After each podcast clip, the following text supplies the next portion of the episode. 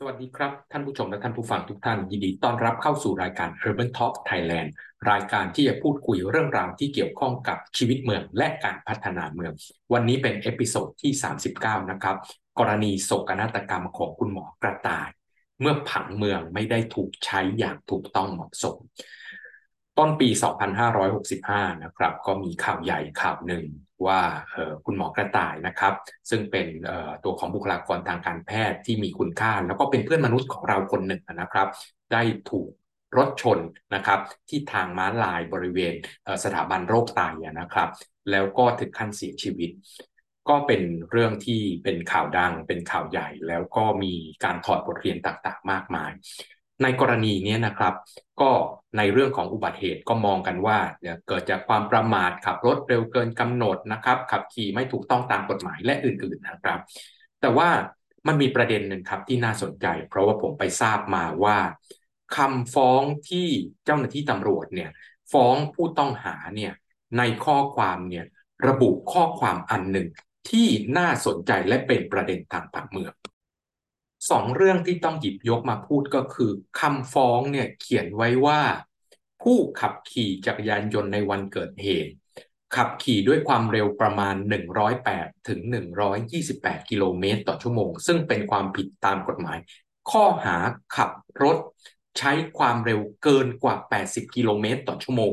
ถอดความตัวนี้ก่อนนะครับ แปลว่า speed limit ของถนนพญาไทบริเวณนั้นที่เกิดอุบัติเหตุเนี่ย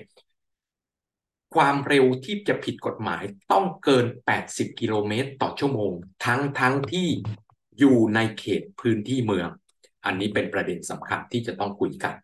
ต่อมาครับ อีกประเด็นหนึ่งก็คือว่า ในบริเวณดังกล่าวที่คุณหมอกระต่ายประสบอุบัติเหตุเนี่ย ก่อนหน้านั้น 3 เดือนครับ อาจารย์ของพวกผมเองครับ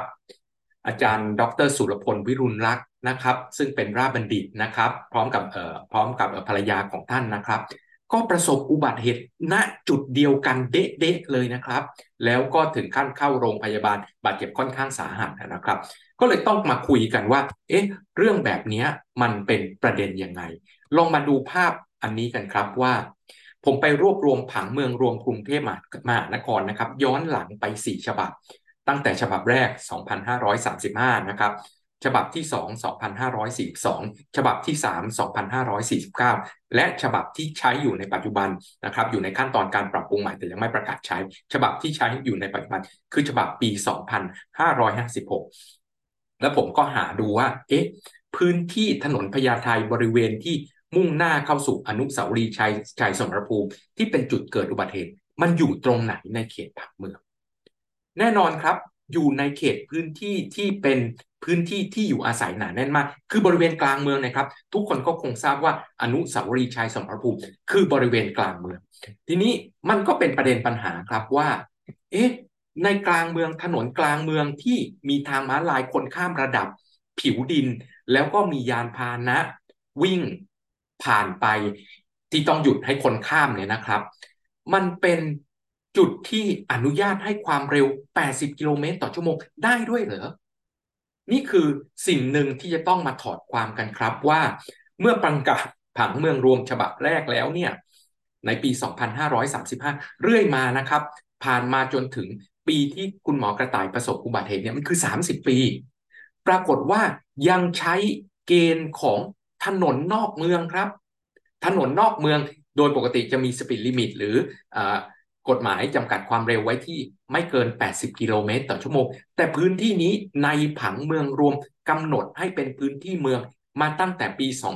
2535 จริงๆ ก็คือเป็นเมืองมานานแล้วครับ แต่เรามีกฎหมายผังเมืองผังเมืองรวมกรุงเทพมหานครนี่ฉบับแรก 2535 ก็เอาว่าเริ่มนับตั้งแต่วันนั้นแหละว่ากฎหมายเนี่ยบอกว่าตรงนี้คือพื้นที่เมือง แต่ไม่มีการเปลี่ยนกฎหมายครับ ไม่มีการปรับปรุง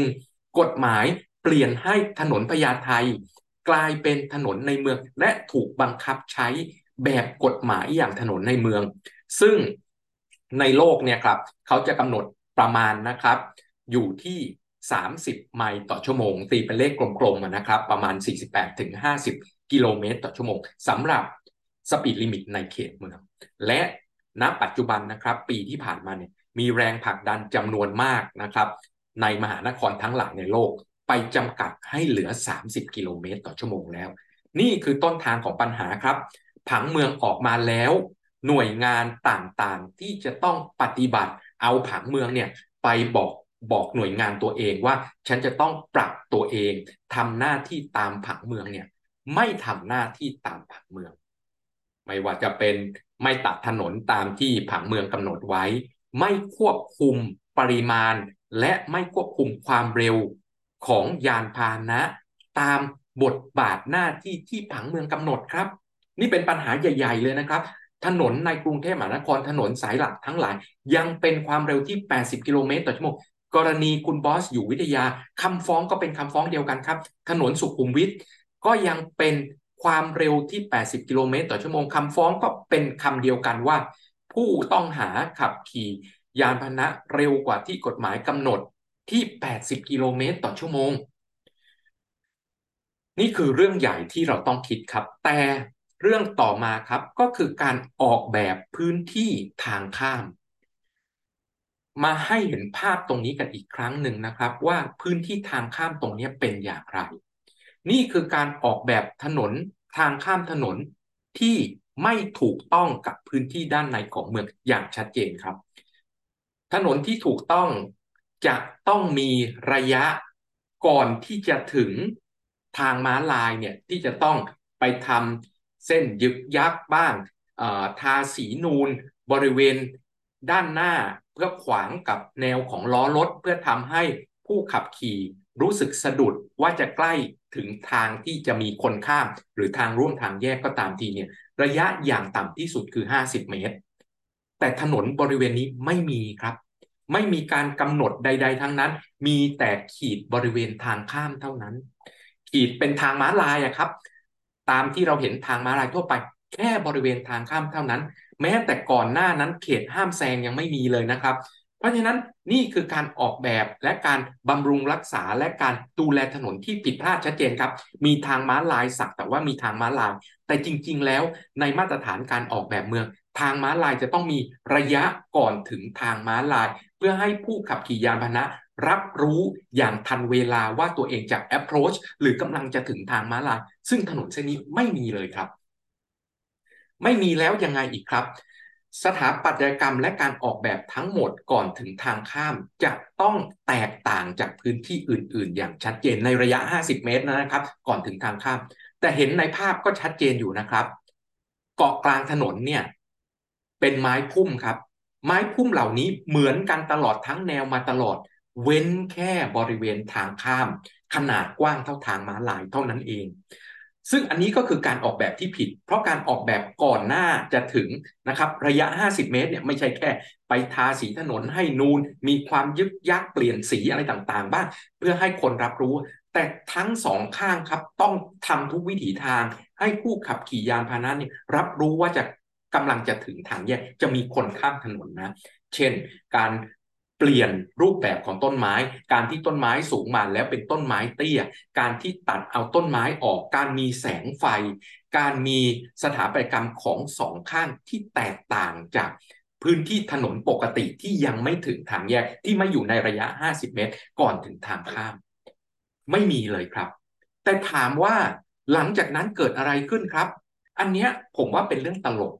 ทำไมเป็นเรื่องตลกครับ เพราะหลังจากนั้นไม่กี่วันครับ มันมีได้ครับ มันมีได้ แสดงว่าอะไรครับ แสดงว่ากรุงเทพมหานครเนี่ย รู้ก่อนล่วงหน้าแล้วครับ ว่าไอ้ที่ถูกที่ควรเนี่ย ควรเป็นยังไง มาเลยครับ ทางม้าลายเป็นพื้นสีแดง มีวงกลมที่บอกว่าระยะ30อ่าบอกว่า speed limit ที่ 30 กิโลเมตร ต่อชั่วโมงก่อนถึงทางร่วมทางแยก เส้นแบ่งช่องจราจรมีจุดนะครับ สีขาวอันใหญ่ขึ้นมา เพื่อที่จะทำให้รับรู้ก่อนที่จะถึงทางแยก อันนี้เป็นเรื่องน่าสนใจครับ เพราะถ้าย้อนกลับไปในหน้าแรกที่ผมพูดเนี่ยมันชัดเจนว่าก่อนหน้านั้นสามเดือนเนี่ยอาจารย์แหม่มดรสุรพลพิรุรักและและและภรรยาของท่านเนี่ยครับประสบอุบัติเหตุตรงนี้มาแล้ว แต่ไม่แก้ไขครับ ถ้าไม่เป็นข่าวใหญ่ อย่างกรณีคุณหมอกระต่ายไม่ทำครับ เพราะฉะนั้นมันย้อนกลับมาถอดบทเรียนจากอันนี้ว่ายังไงบ้าง การถอดบทเรียนจากอันนี้ก็คือว่า เมื่อมีผังเมืองแล้วกำหนดให้เป็นพื้นที่เมืองกำหนดการใช้ประโยชน์ที่ดินแต่ละประเภทแล้วเนี่ย ไฟฟ้าประปาและคมนาคมขนส่ง ต้องไปทำหน้าที่ออกแบบพื้นที่ของตัวเอง ออกแบบ งานในความรับผิดชอบของตัวเอง รับผิดชอบถนนก็ต้องไปออกแบบ และไปออกกฎหมายของถนนให้สอดคล้องกับการเป็นพื้นที่เมือง ถ้าละเอียดลงไปกว่านั้นก็คือ ความเร็วช่องจราจรและอื่น ต้องสอดคล้องกับการใช้ประโยชน์ที่ดินแต่ละประเภท อย่างเช่นว่าบริเวณที่เป็นที่อยู่อาศัยหนาแน่นน้อย อันนี้ก็อาจจะเป็นเรื่องของความเร็วต่ำในขณะที่บริเวณที่อยู่อาศัยหนาแน่นมากก็อาจจะเป็นในการออกแบบในอีกรูปแบบหนึ่ง เพราะฉะนั้น ต้องเอาผังเมืองเป็นตัวตั้งคุณถึงจะรู้ว่า การใช้ประโยชน์ที่ดินและประชาชนแถบนั้น เขามีชีวิตอย่างไร บริเวณนี้คือพื้นที่ราชการ แล้วก็ที่อยู่อาศัยหนาแน่นมาก ที่มีคนข้ามไปข้ามมาเป็นจำนวนมาก ในผังเมืองก็กำหนดไว้แล้วว่านี่คือพื้นที่เมืองที่เป็นที่อยู่อาศัยหนาแน่นมาก บวกกับสถาบันราชการ แน่นอนคนมาติดต่อเยอะอยู่แล้วครับ แล้วก็คนพักอาศัยอยู่ตรงนั้น เยอะอยู่แล้ว แต่คุณไม่เคยเอาผังเมือง ไปเป็นตัวตั้งว่าเฮ้ยฉันจะต้องปรับกฎหมาย เรื่องของความเร็วที่อนุญาตให้ของการจราจรบนถนนพญาไทเนี่ยให้สอดคล้องกับการใช้ประโยชน์ที่ดินบริเวณนั้นที่ผังเมืองเขาตั้งไว้และสภาพจริงก็เป็นอย่างนั้นนะครับ ไฟฟ้าประปาก็ต้องจัดการตามนั้นและอื่น นั่นคือเราไม่ได้ใช้ผังเมืองเป็นตัวตั้งในการจัดการโครงสร้างพื้นฐานอื่น ๆ ของเมือง ประเด็นที่ 2 ครับ พอไม่ทำแล้วเนี่ยถามว่ารู้ไหม ก็ภาพก็เห็นอยู่นะครับ ว่ารู้ว่าที่ถูกที่ควรคืออะไร เพราะหลังจากเกิดอุบัติเหตุอะมาได้ทันทีเลย แต่ไม่ทำก่อนครับ ต้องเป็นข่าวขึ้นมาก่อน แล้วก่อนหน้านี้ อาจารย์แหม่มก็เกิดอุบัติเหตุมาแล้ว แต่ไม่มีใครสนใจเพราะไม่ใช่ข่าวใหญ่ครับพอเป็นข่าวใหญ่ปุ๊บทำได้ทันที อันนี้เป็นเรื่องที่ประชาชนต้องตั้งคำถามกับหน่วยงานภาครัฐต่อมาครับ ที่ผมบอกว่าต้องเข้าใจ ว่าการออกแบบถนนออกแบบเมืองเนี่ย มันไม่ใช่ออกแบบเฉพาะจุดที่คนใช้งาน โดยเฉพาะยิ่งคนเดินเท้าคนขี่จักรยาน คนที่อ่อนแอ เมื่อเทียบกับยานพาหนะประเภทอื่นนะครับ คนเดินเท้าอ่อนแอที่สุด เพราะฉะนั้นทางข้ามมาตรฐานโลกเลยครับ ระยะก่อนหน้านั้นต้องมี ให้คนขับขี่ยานพาหนะที่จะวิ่งมาถึงทางม้าลายเนี่ยเขารับรู้ แล้วต้องออกแบบสองข้างให้เตือนให้รับรู้ที่สุดทำทุกวิถีทางครับ ทั้งพื้นพื้นด้านล่าง ทั้งด้านข้าง แสงไฟ ป้ายเนาะความต่างของสีความต่างของต้นไม้และอื่นทำให้คนขับขี่เนี่ยเขารู้ เชื่อไหมล่ะครับว่ายังเคยแอบคิดในใจว่าถ้าเกิดมันมีการทาสีให้มี ความนูนนะครับ ผู้ขับขี่รถมอเตอร์ไซค์มาถึงเนี่ยก่อนหน้านั้น 50 เมตรเนี่ยรับรู้แล้วว่าจะถึงทางทางข้ามนะมีสถาปัตยกรรมต่างๆ ให้รับรู้ว่าใกล้ถึงทางข้ามเนี่ยเขาอาจจะถึงจุดที่ชนเนี่ยช้าไปสักสองวินาทีเนี่ย คุณหมอกระต่ายอาจจะไม่เสียชีวิตก็ได้ครับ นี่คือสิ่งที่ย้อนกลับมาว่าเมื่อมีผังเมือง แล้วคนก็ใช้ประโยชน์ที่ดินตามผังเมืองจริง ๆ นะครับ อาจารย์แหม่มอยู่ในคอนโดมิเนียมที่อยู่อาศัยหนาแน่นมาก ตามผังเมืองตรงนั้นนั่นแหละ คุณหมอทำงานอยู่ในโรงพยาบาลตามผังเมืองเป็นสถาบันราชการ ก็ตรงนั้นนั่นแหละ แต่กลับไม่ได้ทำองค์ประกอบสนับสนุนต่างๆ ให้สอดคล้องกับผังเมืองเลย แล้วพอเกิดอุบัติเหตุ เกิดปัญหาในเมืองขึ้นมาเป็นไงครับ ผังเมืองผิดทุกทีทั้งทั้งที่ คนที่จะต้องปฏิบัติตามผังเมืองคือหน่วยงานอื่น ๆ ที่ต้องใช้ผังเมืองเป็นตัวตั้ง แล้วทำสิ่งที่ตัวเองรับผิดชอบให้สอดคล้องกับผังเมืองไม่ทำตามต่างหากเพราะฉะนั้นสิ่งที่เราจะต้องขับดันกันต่อไป ขับเคลื่อนกันต่อไปก็คือทำอย่างไรให้ผังเมืองเป็นแม่บท แล้วให้ทุกภาคส่วน ผู้ให้บริการโครงสร้างพื้นฐาน ผู้ออกกฎหมายที่เกี่ยวข้อง ใช้ผังเมืองเป็นแม่บทในการ จัดการและการทำงานในหน่วยงานของตัวเอง ไม่ได้บอกว่าผังเมืองดีกว่าคนอื่นนะครับ แต่การกระทำทุกอย่างที่เกี่ยวข้องกับชีวิตมนุษย์เนี่ยมันประกอบด้วยทั้งคมนาคมขนส่งสาธารณภคสาธารณการเนี่ยมันต้องการแม่บทครับ ที่บอกว่าแต่ละคนทำแต่ละอย่างเนี่ยมันต้องมีภาพร่วมกันว่าฉันจะเดินไปสู่จุดอะไร ให้บริการใคร การใช้ประโยชน์ที่ดินเป็นยังไง เพราะฉะนั้นในสากลโลกเขาถึงใช้ผังเมืองเป็นแม่บทเพื่อให้ ผู้ให้บริการโครงสร้างพื้นฐาน และผู้ออกกฎหมายที่เกี่ยวข้องเนี่ยได้เห็นว่าจะทำงานร่วมกันในทิศทางไหนต่างหากละครับ เพราะฉะนั้นเราจะต้องขับเคลื่อนเมืองด้วยผังเมือง วันนี้ก็ต้องลาไปแค่นี้นะครับ กับ Urban Talk Thailand แล้วถ้าท่านอยากรู้อะไรเพิ่มเติมเกี่ยวกับชีวิตเมืองและการพัฒนาพิมพ์ไว้ใต้ลิงก์ได้ครับ เราจะพยายามมาหาคำตอบให้ท่านนะครับ เพื่อให้เรามีชีวิตเมือง ที่ดีและปลอดภัยขอไว้อะไรกับคุณหมอกระต่ายอีกที และหวังว่าจะไม่เกิดขึ้นอีก วันนี้ลาไปแค่นี้ สวัสดีครับ